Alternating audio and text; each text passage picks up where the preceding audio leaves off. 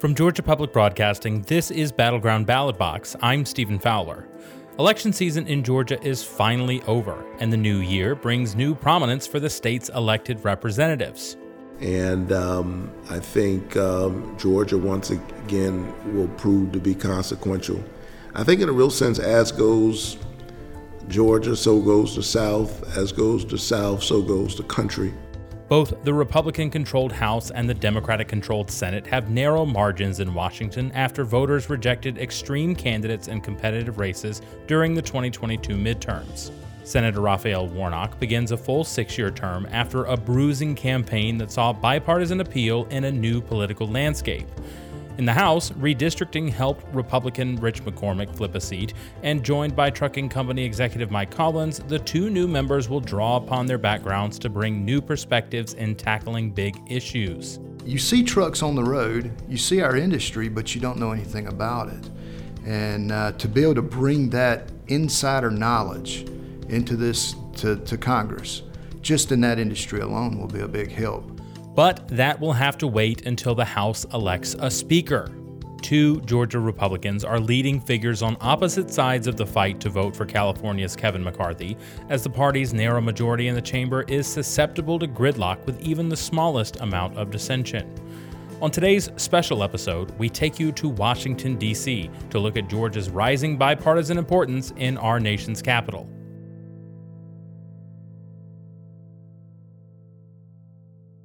After five elections, two years, and hundreds of millions of dollars raised and spent, Raphael Warnock will finally start a full six year term in the U.S. Senate. After the late Republican Senator Johnny Isakson stepped down before the end of his term, and Governor Brian Kemp appointed Republican Kelly Loeffler, the pastor of historic Ebenezer Baptist Church in Atlanta finished first in a November 2020 special election and won a January 2021 runoff to help give Democrats control of the Senate.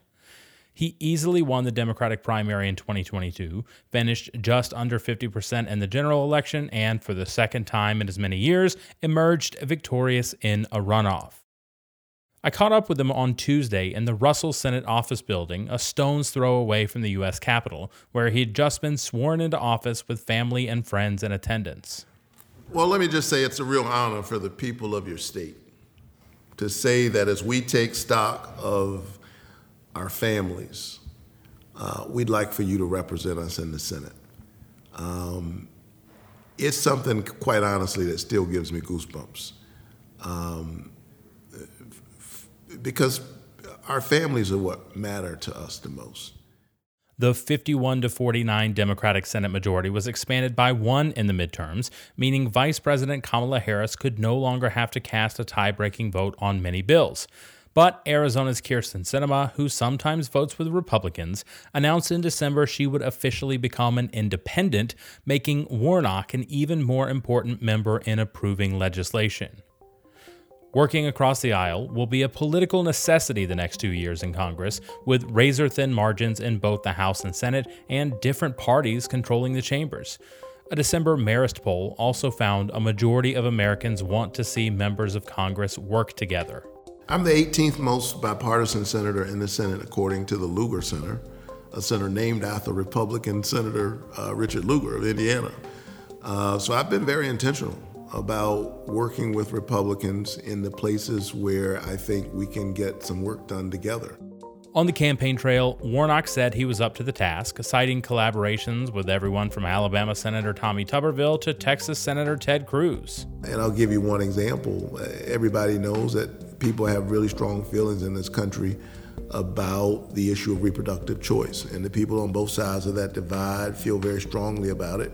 I said to my Republican Senator uh, Marco Rubio, look, we don't agree on the issue of reproductive health care. But if the issue is life, and I believe in life, then we certainly ought to be concerned about the high rates of maternal mortality in this country, which are abysmally high especially in a state like Georgia. And for black women, it's three to four times the rate of white women. And so Marco Rubio, with whom I disagree almost all of the time, and I got together and we did a maternal mortality bill uh, to uh, try to safeguard the health care of Georgia women, and I look forward to doing more of that kind of work. Warnock serves on key committees at a key time, like the Committee on Agriculture, Nutrition, and Forestry, which will tackle the once every five year Farm Bill that covers national policy around things like nutrition assistance, conservation, and rural development. And of course, he will continue his push for lowering the cost of health care. I'm glad that uh, beginning uh, this month in January, people on Medicare will pay no more than $35 of out of pocket costs for insulin. That is something that I champion. It's a bill that I introduced. And I'm hopeful that now that we've got the election behind us, I might be able to get enough Republicans to work with me to provide a bipartisan path to capping the cost of insulin for folks on private insurance as well. In addition to that, as I said, I want to keep trying to encourage, incentivize Georgia to expand Medicaid so we can strengthen our healthcare system. I want to create jobs and opportunity all across our state. I was glad to be one of the uh, leaders championing the Jobs and Competition Bill, which invests in domestic manufacturing, the domestic uh, uh, production of chips or semiconductors, which we see in everything from cell phones to cars to computers. So important to our economy, so important really to our national security. And I get to focus on this work for six more years. What an honor. Even though he won't have to be on the ballot for the next six years, Warnock will play a crucial role for Georgia Democrats as he was the only one to win statewide in 2022 and provides a roadmap for the party overall to be competitive in battleground states. Warnock first joined the Senate in 2021, winning a January runoff alongside fellow Democrat Jon Ossoff, who won't have to be on the ballot again until 2026. Look, those two Senate runoffs two years ago in January of 2021 laid the foundations for everything that's been achieved in the last two years. And there have been more bipartisan achievements in the Senate in the last two years than any time in the last decade. That includes things like a bipartisan infrastructure law and veterans health legislation, which Ossoff says is the type of results oriented legislation voters want to see.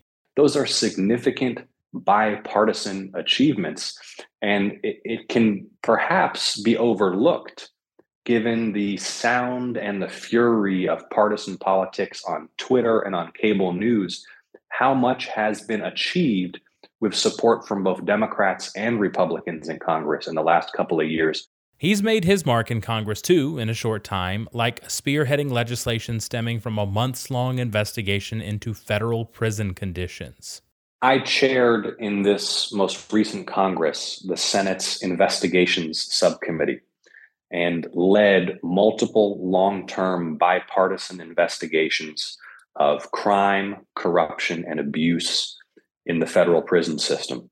On the basis of our findings in those investigations, passed into law this bipartisan legislation to strengthen security at federal prisons. There's legislation tackling the opioid epidemic, solar power manufacturing, affordable military housing, and more, stemming in part from Georgia's elevated political clout and the politicians that wield it. All of this is facilitated by the fact that Georgia is such an important state. It helps me to reach across the aisle. All of that has been done with Republican and Democratic support, not to mention beginning the process of planning a high speed rail line from Atlanta to Savannah. Ultimately, this is about delivering results for the state. It's quite a different time from 2017 when Ossoff lost a special election for the 6th congressional district, the first race following the election of President Donald Trump, and then the most expensive House race ever. But even though all eyes are on Georgia's politics, Ossoff is making sure it's for good reasons and not grandstanding. You will rarely find me on national cable news courting controversy or posting something outrageous on social media. I have focused on building strong, working bipartisan relationships in the Senate to pass legislation that serves my constituents in Georgia and in every part of Georgia. And that approach has paid off for the state. It's enabled me to pass into law more legislation than any other member of the freshman class in the Senate.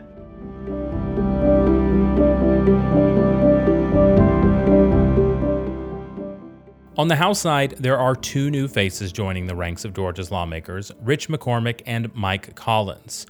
McCormick is an emergency room doctor who first ran for Congress in 2020 and is one of the Republicans that flipped a seat to give the party its slim majority in 2023. On Tuesday morning, before the first day in Congress, he expressed optimism and hope that his fellow Republicans wouldn't get too divided over the Speaker vote or with other issues as they take control of the chamber we're one body of many parts, just like a church. We have a lot of people who have different opinions. That's okay.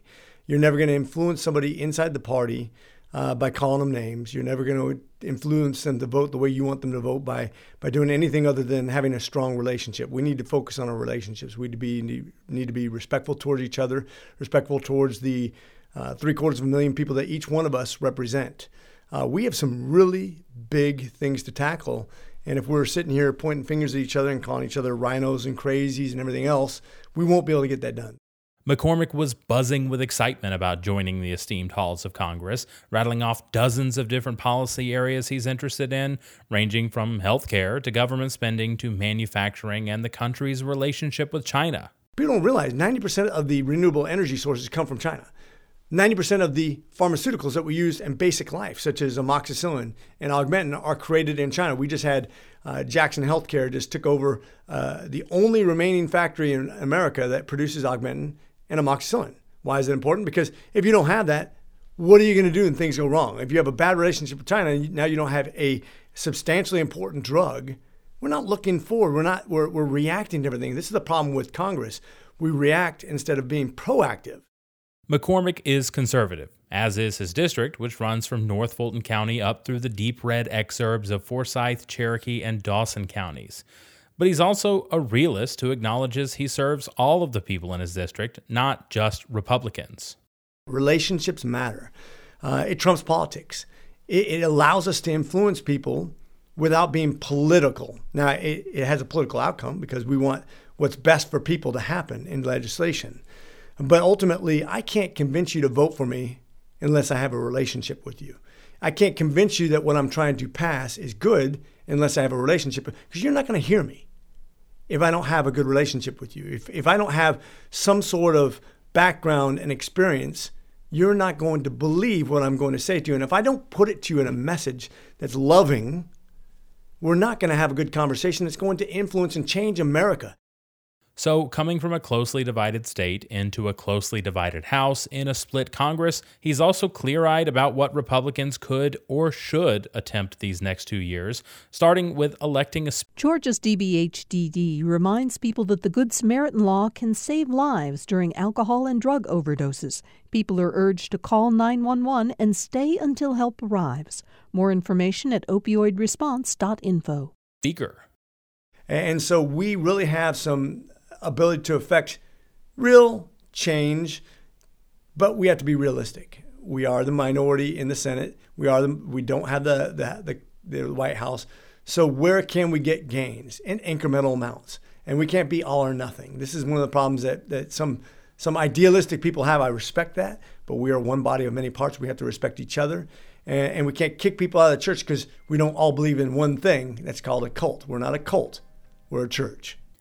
As of the time this podcast was produced, the House has held 11 different votes for Speaker of the House. All failed since there was no majority. Kevin McCarthy, the former minority leader from California, cannot get support from about 20 hardline conservatives in a vote where he can only afford to lose four. One of those is Andrew Clyde of Northeast Georgia, who so far hasn't indicated what would make him change his mind or why he's holding out. Without a speaker, there is no House, no rules, no committees, and more. The typical pomp and pageantry of Tuesday, where families get to witness the swearing in of members, hasn't happened yet, and some went home with no resolution in sight.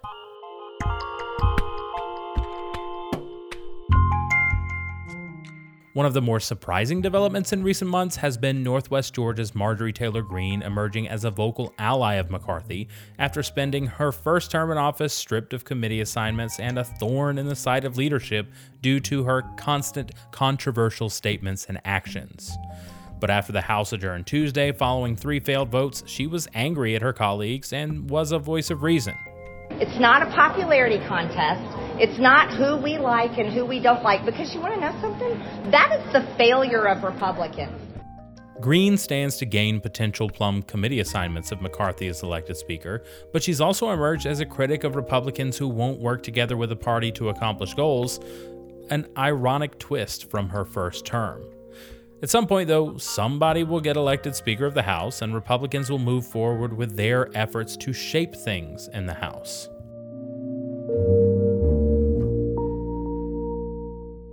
In between the third and fourth failed vote for Speaker, I ended my time in Washington this week by interviewing Georgia's other new member of Congress, Mike Collins, in his office. A trucking company executive, the Jackson Republican has always been familiar with politics as the son of former Congressman Mac Collins, who also served in the state Senate and as a county commissioner. So I've been around the political arena pretty much all my life, not as an insider, but just an or real close to the inside. So I saw what it meant to be able to, to, to serve, to actually put your business to the side, your personal life on hold, and go serve your constituency. And uh, I always thought that was uh, a, a, neat thing to do, a, a point in everybody's life when they probably need to do that and, and give back to your country and to your fellow man. When Jody Hice announced he would run for Secretary of State, Collins jumped into a crowded primary field and emerged victorious in a runoff against Trump endorsed Vernon Jones. He says he's pretty sure he's the only member of Congress that owns and operates a trucking company, and his background as a conservative Christian businessman who's also worked in financial services means he's primed to contribute once sworn in. And, and, and even there, you, you don't have to look back any further than a year or two to see the problems that we've had in the supply chain and, and with the pandemic. And so many people really, you see trucks on the road, you see our industry, but you don't know anything about it. And uh, to be able to bring that insider knowledge into this to, to Congress, just in that industry alone, will be a big help. But but I can take the knowledge, like I've said, of just being in small business, being so hands-on on how we have to operate and watch everything daily, and uh, and bring that up here and help get our fiscal policy under control. He's got a lot of thoughts about healthcare and blames Obamacare for making things too expensive for his company and its employees. The other part is the fact that we've got just runaway nuclear verdicts, and we are such a sue crazy country now. We've got to have tort reform.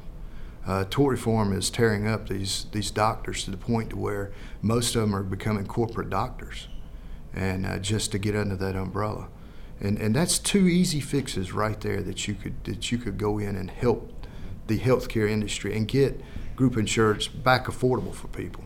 It's a big task to represent hundreds of thousands of people in Washington, but Collins is looking forward to it, even some of the congressional quirks like the office selection. You know, it's a it's a tradition, I, and I we try to let people have been asking me that. It's kind of a crazy thing. You know, it's a lottery system throw all the freshmen's names into the computer system and then it spits them out. And that's the order that you get to go up and stick your hand into the box. I think that box was built in the late 1800s. And you pull out a button, and that button's got a number on it. And so that's the number that you get to go and pick your room. And I, I pulled number 30 out of the hat. So we had, we had already been going around looking at rooms. And uh, naturally, being number 30, my top five were somebody else's top five, too. During the primary, Collins said he wouldn't vote for McCarthy as Speaker, but has supported him in every vote so far. His opponents have tried to call it flip flopping, but he disagrees. Well, you know, early on, I was upset just like everybody about wanting to hold people accountable, wanting to see things done that uh, we didn't think were being done. And, uh, and as we moved forward, um, I've seen a lot of movement uh, in, as far as moving to the right from leadership.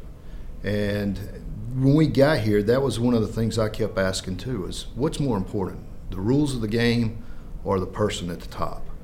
And everybody that I talked to said, as long as we got the rule package that we need, we can operate, and we'll be good. The other thing is, no one has stepped up to run for speaker, and so your options were the Republican or the Democrat. I mean, if if you want to be practical about it. Even if McCarthy is elected Speaker or another more moderate Republican, the rules package governing how the House operates is way more conservative as a compromise to unite the caucus's widely different views. While Collins is not yet technically a congressman and gridlock is dominating headlines, he's confident the next two years will be successful. And I think if you put together the right rule package, which we did, you put together the right agenda, which we are seeing the right agenda to come forward. And then my job is not only to pass it, but to sell it and to make sure that the American people understand exactly what we're doing. I mean, we, we know we've got to cut expenses up here. So you've got to be able to explain to people exactly what you're doing, why you're doing it, and, and what the end product is going to look like, what the, what the end game is. I think we've got the right people up here to do that. And even though we are just days into the new year and nobody knows exactly what will happen, it is clear that George's time in the spotlight is only beginning.